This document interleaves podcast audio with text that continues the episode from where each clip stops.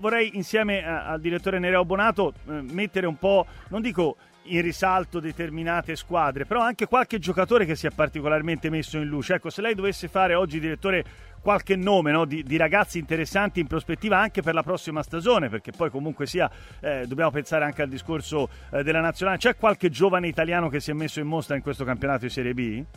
Beh, credo che i ragazzi del Cremonese, in primis, che hanno già partecipato a qualche stage della nazionale, come Carnesecchi, Ocoli, Fagioli, Gaetano, eh, quindi sicuramente eh, dopo mh, anche i Gatti e Zerbin del de sì. Frosinone,